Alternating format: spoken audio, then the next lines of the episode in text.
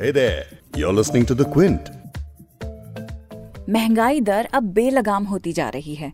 खुदरा महँगाई की दर दिसंबर 2019 में जोरदार तेज़ी के साथ 7.35 फ़ीसदी के स्तर पर पहुँच गई है। ये पाँच साल में सबसे अधिक है। महँगाई की ये दर अभी तो रुलाएगी ही आगे जाकर मंदी की मार को और धारदार कर सकती है। अब मंदी और महँगाई की वजह क्या है? सरकार की नीतियाँ कहाँ जाकर भटक रही हैं? इसी पर आज बात करेंगे बिग स्टोरी पॉडकास्ट में। क्विंट हिंदी पर आप सुन रहे हैं बिग स्टोरी हिंदी, मैं हूँ फबीहा सैयद। जरा अपने आसपास देखिए, रेस्टोरेंट में जाइए, सब्ज़ी खरीदने जाइए खाने पीने की चीज़ें महँगी हो गई हैं। प्याज की कीमतों का तो आपको पता ही है, न जाने कब सैकड़ा पार कर नीचे आएगा। खाने पीने की चीज़ें नहीं, घूमने जा रहे हैं तो वहाँ भी महँगाई की मार झेल रही हैं। डीजल, पेट्रोल के दामों में भी आग लगी हुई है। अब इसके पीछे तो कारण बताया जा सकता है कि ईरान और अमेरिका के बीच तनाव के कारण ऐसा हुआ है। और अगर दोनों देशों के बीच ऐसा ही आगे चलता रहा तो फ्यूल और महँगा होगा, और फिर महँगाई की मार और चोट देगी। तो आज इस पॉडकास्ट में महँगाई और मंदी के इर्द गिर्द आने वाले टर्म्स, इसके कारण और आगे क्या हो सकता है, ये सब जानने की कोशिश होगी। इस पॉडकास्ट में जानेंगे कि आम आदमी के सामने इससे क्या दिक्कतें पैदा हो चुकी हैं और क्या आने वाली हैं। सवाल ये भी है कि महँगाई बढ़ती जा रही है और हमारी सरकार क्या कर रही है? सरकार ने आखिर इसे इतना बढ़ने कैसे दिया? आपके जहन में ये भी सवाल होगा कि जो स्थिति है, वो आगे और खराब होगी या इसे सुधार लिया जाएगा? और अगर सुधार भी लिया जाए तो इसमें कितना वक्त लगेगा? इन सभी सवालों के जवाब जानेंगे द क्विंट के एडिटोरियल डायरेक्टर संजय पुगलिया से। Thank you so much sir वक्त देने के लिए सबसे पहला सवाल कि महँगाई इतनी बढ़ कैसे गई? ये नौबत आखिर आ कैसे गई है? सरकार कुछ क्यों नहीं कर पाई? बड़ा साफ़ है, लोगों की कमाई बिल्कुल नहीं हो रही है, इसलिए लोग खरीद नहीं रहे हैं और ऐसे में लोग ज़्यादा कमाई करने के लिए चीज़ों के दाम बढ़ा रहे हैं क्योंकि शॉर्टेज भी है और इन्फ्लेशन जो है वो एक बहुत इकोनॉमिक पॉलिसी का वो एक पैमाना है, जिससे ये पता लगता है कि सरकार आपकी इकोनॉमी मैनेज कैसे कर रही है। क्लियर है कि बहुत ख़राब मैनेज कर रही है, इसीलिए महँगाई की रेट बढ़ी नहीं है, बहुत तेज़ी से बढ़ी है, वो भी रिटेल वाली। होलसेल वाली थोड़ी बढ़ी है, लेकिन रिटेल वाली बहुत ज़्यादा बढ़ी है। और जब इतनी महँगाई बढ़ गई है, इसका मूल कारण ये है कि सरकार ने कंजम्पशन और डिमांड क्रिएट करने पर ध्यान नहीं दिया। कोई नया इन्वेस्टमेंट नहीं आ रहा है, नौकरियाँ नई बन नहीं रही हैं, लोगों की जा रही हैं। ऐसे में इन्फ्लेशन का ये नंबर बहुत ही बड़ा चैलेंज है, बड़ा एक तरीके का सबसे जिसको कहते हैं आखिरी वार्निंग मैसेज है कि अब आप अगर इकोनॉमी को फिक्स नहीं करेंगे तो आपकी समस्याएँ और बढ़ने वाली हैं। सर, ये दोहरी मार कह रहे हैं महँगाई की। तो ये क्या है? स्टैगनेशन स्लो डाउन इन्फ्लेशन ये सारी टर्म्स आपस में किस तरीके से कनेक्टेड हैं?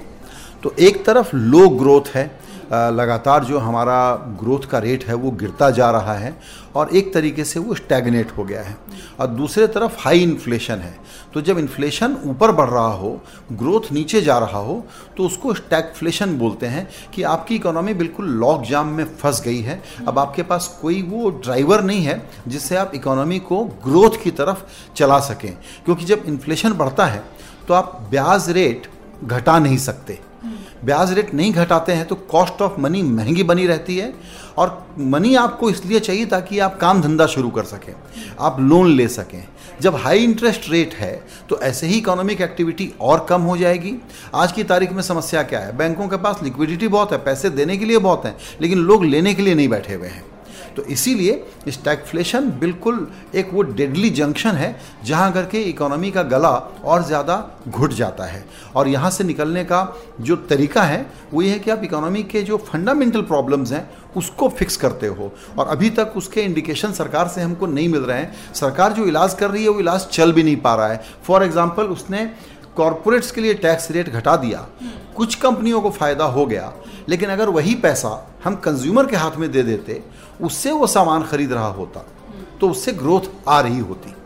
इसीलिए ये एक बहुत ही डेडली कॉकटेल बन गया है। सर आ, सरकार ने आरबीआई को एक लिमिट दी थी और अब इस तरह की जब नौबत आती है तो आरबीआई अमूमन जो होता है, इस पोजीशन में होता है कि वो कुछ कर सके इकोनॉमिक स्लो डाउन को टैकल करने के लिए। तो क्या ये रेड अलर्ट है इकोनॉमी के लिए? आरबीआई अब कोई मेजर लेने की पोजीशन में है कि नहीं? बिल्कुल सीरियस रेड अलर्ट है, जो आरबीआई का पहले स्टांस था कि हम इन्फ्लेशन पर एकदम कड़ी नज़र बना के रखेंगे। और उसमें होता ये है, जो नया तरीका बनाया गया है इन्फ्लेशन को देखने का कि दो से छः परसेंट के बीच रहना चाहिए और चार परसेंट हम उम्मीद करते हैं कि हम इसको रखने के लिए अपनी पूरी मॉनिटरी पॉलिसी चलाएँगे।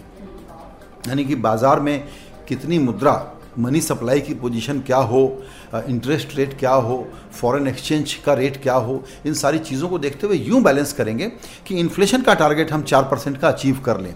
उनका जो अपर लिमिट था टारगेट का छः परसेंट, उससे बढ़कर के अब सेवन पॉइंट थ्री परसेंट हो गया है। तो आरबीआई अगर ये उम्मीद जताता था कि हम आगे चल के चाहते हैं कि ब्याज रेट कम करें क्योंकि ब्याज रेट कम करते हैं तो ग्रोथ को पुश मिलता है क्योंकि कॉस्ट ऑफ़ मनी कम होता है। लेकिन अब वो ये ब्याज रेट कम नहीं कर पाएगा। अगर महँगाई की रेट यही परसिस्ट करती रही हो सकता है वो ब्याज रेट और बढ़ा दे। यानी आप इन्वेस्टमेंट और ग्रोथ को फिर से भूल जाइए। तो ये यहाँ से ऊँची महँगाई से बेरोजगारी का बड़ा दौर शुरू होता है। इन्वेस्टमेंट का कोई माहौल नहीं बनता। कॉस्ट ऑफ़ मनी को आप सस्ता करने के बजाय महँगा करते हो तो जितनी बुरी चीज़ें हो सकती हैं, वो एक साथ हो सकती हैं। आरबीआई के पास अब कोई ज़्यादा रास्ता नहीं है। और जब इन्फ्लेशन बहुत ज़्यादा हो तो जिसको क्वांटिटिव ईजिंग कहते हैं टेक्निकल टर्म में, जिसका सीधा मतलब होता है कि नोट छाप करके सरकार एक बार अपना घाटा पूरा कर ले, आरबीआई नोट छाप करके उसको दे दे।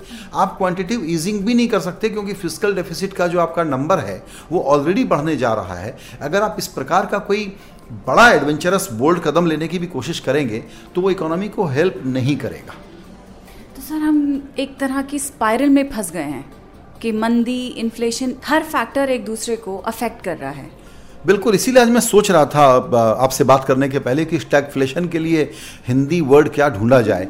तो दरअसल ये बिल्कुल आपने ठीक कहा कि ये जितना स्पाइरल हो सकता है पूरा दुष्चक्र हम उसमें फंस गए हैं। और स्टैगफ्लेशन को मैं कहूँगा कि ये दुष्काल है। इकोनॉमिक इमरजेंसी से भी ज़्यादा बुरी हालत है। ये दुष्काल है ये बुरा वक्त है। और इससे रिवाइव करने के लिए जो काम करने हैं वो बड़े काम है फंडामेंटल काम है शायद बहुत ज़्यादा पॉपुलर काम नहीं है। और इसीलिए हम उम्मीद करते हैं कि अगला जो बजट आने वाला है एक फरवरी को उसमें सरकार सरकार अपना कोई रोड मैप देगी, कुछ बताएगी कि वो, उसको पता है कि गंभीरता कितनी है हालात की और उसके बाद वो एक्शन लेगी। लेकिन जिस प्रकार का अभी पॉलिटिकल और सोशल कॉन्टेक्स्ट बन गया है, उसमें इकोनॉमी आप और मेरे लिए बहुत बड़ा हेडेक हो सकता है। लेकिन पॉलिटिकल इस्टेब्लिशमेंट के लिए वो कितना बड़ा हेडेक है आई एम नॉट श्योर फिर भी अगर रिकवर करना चाहें तो सरकार बजट में क्या अलामत रिकवरी की दिखा सकती है? उसको जो सबसे पहला काम करना होगा, वो तो ये है कि वो टैक्स रेट जैसे जो मिडिल क्लास सैलरीड एम्प्लॉय को खुश करने वाले टोने टोटके हैं, ऐसा करने से अब बच जाए। अगर इन्फ्लेशन का ये रेट नहीं आता और हमको और आपको इनकम टैक्स की कुछ छूट मिल रही होती, बहुत अच्छी बात है। दूसरी तरफ़ जीएसटी का रेट घटाने की जो बात थी, उसमें तो दरअसल कुछ चीज़ों के दाम बढ़ा दिए गए वापस। तो जब तक आप टैक्स कम नहीं करेंगे, तब तक आप के पास पैसा नहीं छूटेगा कस्टमर के पास कंज्यूमर के पास खर्च करने को। लेकिन इनडायरेक्ट में करना है कि डायरेक्ट में करना है? वहाँ चॉइस की बात है सरकार गलती ना कर दे। दूसरी चीज़ है कि बिजनेसमैन का मन टूट गया है।